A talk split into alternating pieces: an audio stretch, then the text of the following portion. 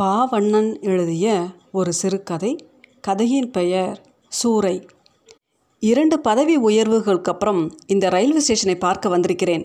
ஸ்டேஷனா இது? குட்டி சுவர் சொந்த ஊரிலிருந்து நாலு மைல் தூரத்தில் இருக்கிற இடத்தை பார்க்காமல் திரும்பினால் எப்படி? பொழுது போக எனக்கும் ஒரு வேலை வேண்டுமே. பதினைந்து ஆண்டுகளுக்கு அப்புறம் இந்த இடம் எப்படி இருக்கிறது என்று பார்க்க அல்ப ஆசை என்று கூட நினைத்து கொள்ளுங்கள். அப்பொழுதெல்லாம் இப்படி இல்லை. பார்க்கும்போதே ஆர்வத்தை தூண்டும் செந்நிறத்தில் ஸ்டேஷன் கட்டிடம் நின்றிருக்கும். முகப்பில் மஞ்சள் நிற பெயர் பலகை. கரிய வர்ணத்தால் மூன்று மொழிகளில் எழுதிய ஊரின் பெயர். ஏழெட்டு சிமெண்ட் பெஞ்சுகள் இரும்பு கிராதிகள் மறுபுறம் பெரிய கூட்ஸ் ஷெட் பக்கத்தில் இந்தியன் ஆயில் டேங்க். கசகசவென்று சதா நேரமும் ஒரு கூட்டம். இன்றோ சூறையாடப்பட்டு பாழான ஒரு புராதன இடம் போல முள்ளும் புதரும் மண்டி கிடக்கிறது. குதிரை வண்டிகளும் மாட்டு வண்டிகளும் இருந்த இடத்தில் நாய்கள் படுத்து கிடக்கின்றன.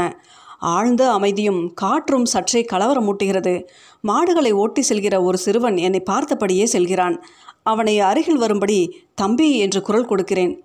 என் குரலால் அவன் மிரண்டு போகிறான். வேக வேகமாய் அடியை எடுத்து வைத்து ஓடுகிறான். ஸ்டேஷனை மூடிவிடுவது பற்றி ஸ்டேஷன் மாஸ்டர் என்கிற முறையில் கருத்து கேட்டு வந்த கடிதத்தை அன்று இந்த கையால் தான் வாங்கினேன் நான். ஒன்றை அழிப்பது சுலபம். ஆனால் உருவாக்குவது எவ்வளவு சிரமமான காரியம்? எந்த தேவையும் இல்லாமலா இந்த ஸ்டேஷன் கட்டப்பட்டிருக்கும்? என் மனதில் உள்ளதையெல்லாம் கொட்டி மேலதிகாரிக்கு ஒரு நீண்ட மடல் எழுதினேன். தினமும் ஏற்றி இறக்கப்படும் சிமெண்ட் மூட்டைகள் அரிசி மூட்டைகள் நிலக்கரி எண்ணெய் பேரல்கள் பிரயாணிகளின் எண்ணிக்கை என ஏராளமான புள்ளி விவரங்களை தேதி வாரியாக குறிப்பிட்டு கடிதத்தோடு இணைத்து அனுப்பினேன். விழுப்புரம் பாண்டிச்சேரி தடத்தில் கட்டப்பட்ட முதல் ஸ்டேஷன் இது என்றும் குறிப்பிட தவறவில்லை. ஒரு மாதத்திற்கு அப்புறம் கூட என் கடிதத்துக்கு எந்த பதிலும் இல்லை. சரி மூடும் எண்ணம் கைவிடப்பட்டிருக்கும் என்று நினைத்திருந்த நேரத்தில் ஒரு அவசர கடிதம் வந்தது. சரக்கு வண்டிகள் மறுநாள் முதல் இயங்காது என்றும் வருமானத்தை காட்டிலும் இயக்குகிற செலவு அதிகமாகிறது என்றும் எழுதப்பட்டிருந்தது. இதனால் உபரியாகிவிடும் ஒரு குமாஸ்தா ஒரு கேங்மேன் ஒரு பாயிண்ட்மேன் மூவரும் உடனடியாய் விழுப்புரத்துக்கு மாற்றப்படுகிறார்கள் என்றும் குறித்திருந்தார்கள். அம்மூவரிடமும் விஷயத்தை சொன்னேன். அதிர்ந்து போனார்கள் அவர்கள். என்ன சார் இப்படி செய்கிறாங்க புள்ளக்குட்டிக்காரங்களை இப்படி தூக்கி அடித்தா என்ன செய்கிறது சார்? என்று முறையிட்டார்கள். எனக்கும் கோபமாய்த்தான் இருந்தது. எதுவும் செய்ய இயலாத வெற்று கோபம். போக முடியாதுன்னு சொன்னால் என்ன சார் செய்ய முடியும் அவங்களால? என்றான் ஒருவன். சாங்ஷன் போஸ்டே ரத்து செஞ்சிட்டதுக்கப்புறம் சம்பளம் வாங்க முடியாதுப்பா என்றேன் நான். அப்போ எங்கள் கதி? போய் தான் ஆகணும். அன்று மாலை என் அறையிலேயே பிரிவு உபசார விழா நடந்தது. ரெட்டியார் ஹோட்டலிலிருந்து மசால் தோசைகளையும் வடைகளையும் வாங்கி வந்து கூட்டாக சாப்பிட்டோம். மாறுதலாகி போகிறவர்களின் குடும்பங்களும் அந்த விருந்தில் கலந்து கொண்டார்கள். இலக்கா விதிமுறைகளையும் நிர்வாகத்தின் தான் தோன்றித்தனமான நடவடிக்கைகளையும் கடுமையாக சாடி பேசினான் டேனியல். அந்த மாறுதலுக்கு நானும் உடந்தை என அவன் நினைப்பது போல தோன்றியது. பேச்சு நெடுகவும் என்னை மறைமுகமாய் திட்டியபடியே இருந்தான். கடைசியில் ஸ்டேஷன் முகப்பில் கூடி நின்று ஒரு குரூப் ஃபோட்டோ எடுத்துக்கொண்டோம் இலாக்காவோடு வாகன ஒப்பந்தம் செய்துள்ள ஒருவர் வந்து சரக்கு கூடத்தை பிரித்தெடுத்து சென்றார். போகும் முன்பு ஸ்டேஷனை கூட இன்னும் சிறிது காலத்துக்குள் மூடப்பட்டு விடும் என்றும் அதற்கான ஆணை தயாராகி கொண்டிருக்கிறது என்றும் ரகசியத்தை கசிய விட்டு சென்றார். உள்ளூர நான் என்னை பலவீனமாக உணர்ந்தேன். எனினும் அதை வெளியே காட்டிக்கொள்ளாமல் ஒருவித வைராக்கியத்தோடு மேலிடத்திற்கு கடிதங்கள் எழுதி கொண்டிருந்தேன். ஸ்டேஷனை தக்க வைத்துக்கொள்ள படாத பாடுபட்டு கொண்டிருந்த போது அந்த ஊர்க்காரர்களின் நடவடிக்கையோ வேறு மாதிரி இருந்தது. சரக்கு கூடம் பிரிக்கப்பட்ட இடத்தில் ஊர் பெரிய மனிதர் ஆடுகளையும் மாடுகளையும் கொண்டு வந்து கட்டினார். தொடர்ந்து மற்றவர்களின் மாடுகளும் இலைப்பாறத் தொடங்கின. மாடுகளுக்கு அங்கேயே தீவனம் தரப்பட்டது. எங்கும் சாணம் குவிய தொடங்கியது. அறையில் அரை மணி நேரம் கூட உட்கார முடியாது. சாணத்தின் வீச்சமும் மூத்திரத்தின் வீச்சமும் திணற வைத்துவிடும். கழிவுகளில் உட்கார்ந்து வரும் ஈக்களும் வண்டுகளும் அறைக்குள் சுதந்திரமாக வந்து ரீங்கரிக்கும். கரிய பருத்த அவ்வண்டுகளை கண்டதுமே நான் அச்சம் கொள்வேன். மேலே உட்கார்ந்து விடக்கூடாது என்று அவற்றை சூ சூ என்று விரட்டியபடியே இருப்பேன். இரவு நேரங்களில் மனிதர்களும் உபாதைகளுக்கு ஒதுங்கும் இடமாகிவிட்டது அது. திரும்பி பார்க்கக்கூட கூசும் அளவுக்கு அந்த இடத்தின் தன்மையே மாறிப்போனது. அங்கு தங்கியிருந்த நாள்களில் அந்த பெரிய மனிதரை பார்க்காத நாளே இல்லை. என்னங்க நீங்களே இப்படி செய்யலாமா? என்றேன். கண்டுக்காதீங்க சார். சும்மா கிடக்கிற இடம் தானே. ஆடு மாடுங்க நிழலில் நிற்கிறது உங்களுக்கு பிடிக்கலையா? ஏதோ வாயில்லாத ஜீவனுங்க. பொழைச்சி போகட்டும் விடுங்க சார் என்றார். அப்புறம் ஒரு சிரிப்பு. அவர் கண்களில் வெறி மின்னியது. அந்த சிரிப்பையும் வெறியையும் தாங்க இயலாமல் நான் என் அறையை நோக்கி கவலையுடன் நடந்தேன். பாண்டிச்சேரி தடத்தில் இரண்டு வண்டிகள் அப்புறம் விழுப்புரம் தடத்தில் இரண்டு வண்டிகள் நாலு வண்டிகளுக்கும் கொடி காட்டி நிறுத்தி புறப்பட வைத்து விட்ட பிறகு வேலை எதுவும் இருப்பதில்லை. ஏறி இறங்கும் ஆட்களின் எண்ணிக்கையும் கூட குறைந்து விட்டது. ரயில் கட்டணம் பஸ் கட்டணத்தை போல இரண்டு மடங்காக உயர்ந்து விட்டதும் ஒரு காரணம். தற்செயலாக இரும்பு கிராதி பக்கம் இலுப்பை மரத்தடையில் ஆறேழு பேர் வட்டமாக உட்கார்ந்து கொண்டிருப்பதை பார்த்தேன். கொடியை சுற்றி கையில் எடுத்தபடி அங்கே சென்றேன். என்னை பார்த்ததும் அவர்கள் எழுந்து ஓடக்கூடும் என்கிற என் நினைப்பு தவிடு போடியானது உட்கார்ந்த வாக்கில் வெறுமனை தலையை மட்டும் திருப்பி என்ன சார் டிஃபன் ஆயிடுச்சுங்களா? என்றான் ஒருவன். அவன் கையில் விசிறி மடிப்பாக சீட்டுகள் வட்டத்துக்கு நடுவில் விரிக்கப்பட்ட துண்டில் பந்தய பணம் புரண்டது. என் ரத்தம் சூடேறியது. ஏய் என்ன இது? என்று அதட்டினேன். என் குரலில் தெரிந்த சீற்றம் அவர்கள் சிரிப்பை உடனே நிறுத்த வைத்தது. உடனே ஒருவன் எழுந்து நின்றான். சும்மா டைம் பாஸ் சார் தப்பாக எடுத்துக்காதீங்க சார் எங்களால் எந்த பிரச்சனையும் வராது சார் என்று பணிவோடு சொன்னான். அப்பணிவின் காரணமாக நான் குரலை தாழ்த்த வேண்டி வந்தது. இதை செய்ய இந்த இடம்தானே கிடச்சது கிடச்சிது? என்றேன். நாங்கள் என்ன பணக்கார பிள்ளைங்களா சார்? கிளப்புக்கு போய் ஆட. ஏதோ இல்லாதவங்க. இந்த இடமும் சும்மா தானே கிடக்குது. அதான் சார் என இழுத்தான். மறுநாள் அவ்விடத்தையொட்டி இன்னொரு வட்டம் உட்கார்ந்திருப்பதை கண்டேன். முற்றிலும் புதிய முகங்கள். அவர்களில் ஒருவன் ஏரிக்கரை மேலே என்ற வரியை சத்தம் போட்டு பாடினான். தொடர்ந்து மற்றவர்கள் கைத்தட்டி அவனை உற்சாகப்படுத்தினார்கள். உச்சஸ்தாதியில் மீண்டும் மீண்டும் அவ்வரியே பாடியது அக்குரல். தொடர்ந்து அவர்கள் தமக்குள் கண்ணடித்து கொண்டார்கள். அப்போதுதான் தொலைவில் ஒரு பெண் போவதை கவனித்தேன் நான். இன்னொரு நாள் நான் சிமெண்ட் பெஞ்ச் பக்கத்தில் குறவன் ஒருவன் கொக்கை அறுத்து தோலை உரித்து கொண்டிருந்தான். வெண்மையான அதன் சிறகுகள் காற்றில் அலைந்தன. சில நாட்களுக்கு அப்புறம் இன்னொரு சம்பவம் நடந்தது. பிளாட்ஃபாரத்தையொட்டி இரண்டு பெண்கள் தூய்மையாய் பெருக்கி சாணமிட்டு மொழிகினார்கள்.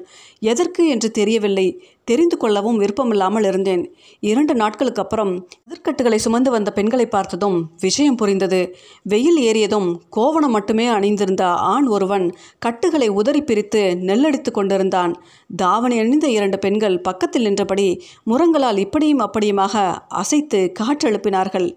வெயில் கொளுத்து ஆரம்பித்தது. இரவு நேரங்களில் பாய்களும் தலையணைகளும் கொண்டு வந்து பெஞ்சுகளில் படுக்கத் தொடங்கினார்கள் கிராமத்துக்காரர்கள். ஒரு நாள் தற்செயலாக சுவரில் பதிந்திருந்த இந்த வார ஆனந்த விகடன் வாசித்தீர்களா விளம்பர பலகையை காணாமல் அதிர்ச்சியுற்றேன். அங்கிருந்தவர்களிடம் எங்கப்பா பலகை? என்று பொதுவாக கேட்டேன்.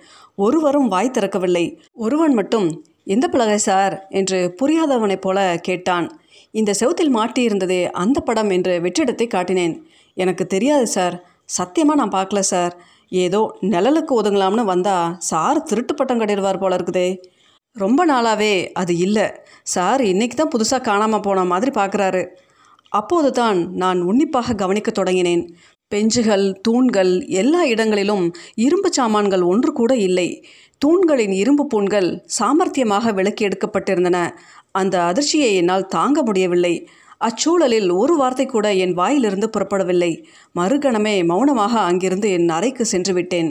எரிபொருள் சிக்கனம் என்று ஏதோ ஒரு காரணத்தை காட்டி தினமும் இரண்டு ட்ரிப்புகளாக ஓடிய வண்டியை ஒரு ட்ரிப்பாக குறைத்தது நிர்வாகம்.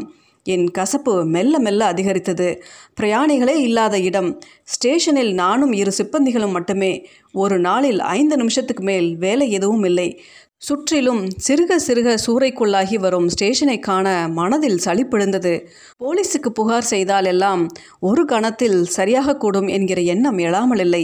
மறுகணமே அது கலவரமாக சித்தரிக்கப்பட்டு விடில் என் எதிர்காலமே பாழாகிவிடும். மேலும் அவர்களை கண்டு எந்த அளவு எரிச்சல் எழுந்ததோ அதே அளவு இரக்கமும் சிறந்தது என்பதும் ஒரு காரணம். திடீரென்று ஒரு கிழவி பிளாட்பாரத்தின் கடைசி மூலையில் எரு மூட்டைகளை கொண்டு வந்து உலர வைப்பதைக் கண்டேன். என் சிப்பந்தி ஓடிப்போய் அவளிடம் ஏ கிழவி இது என்ன உங்கள் அப்பன் வீட்டு இடம்னு நினச்சியா? மூளை இருக்குதா உனக்கு? என்று சத்தமிட்டான்.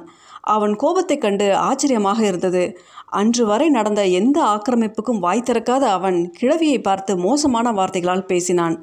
கிழவி அவனை கையெடுத்து கும்பிடுவது தெரிந்தது. சிப்பந்தி அவள் வார்த்தைகளை பொருட்படுத்தவே இல்லை. எல்லா எருமூட்டைகளையும் உதைத்து சிதைக்கவும் சிதற வைக்கவும் முயன்றான்.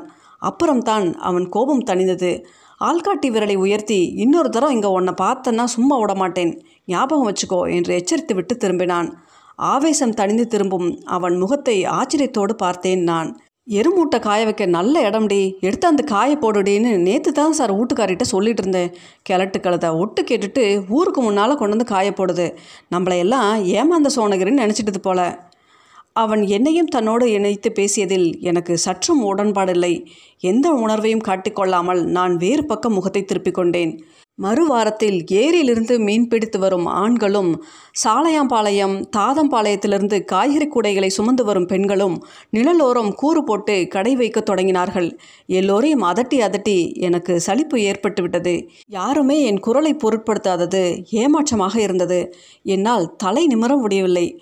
மனம் முழுக்க எரிச்சல் பொங்கியது. கவை குதவாத எரிச்சல். முற்றிலுமாக அந்த ஸ்டேஷனை மூடிவிடுகிற ஆணை தந்தி வந்தது. அன்று முதல் எந்த வண்டியும் அங்கு நிற்காது. அடுத்த நாள் முதல் காலை வாகனத்துடன் வரும் கட்டுமான பிரிவு அதிகாரியிடம் ஸ்டேஷனை ஒப்படைத்துவிட்டு கிளம்ப வேண்டும். சிப்பந்திகள் ஓடி வந்து என்ன சார் என்ன சார்? என்றார்கள். நான் ஒன்றுமில்லைப்பா என்றேன். ஏதோ தந்தி அடிச்சதே சார். நமக்கில்லப்பா பாண்டிச்சேரிக்கு போவது. அவர்கள் என்னை நம்பிக்கையின்றி பார்ப்பது தெரிந்தது. மறுநாள் மதிய நேரம் வாகனம் வந்தது.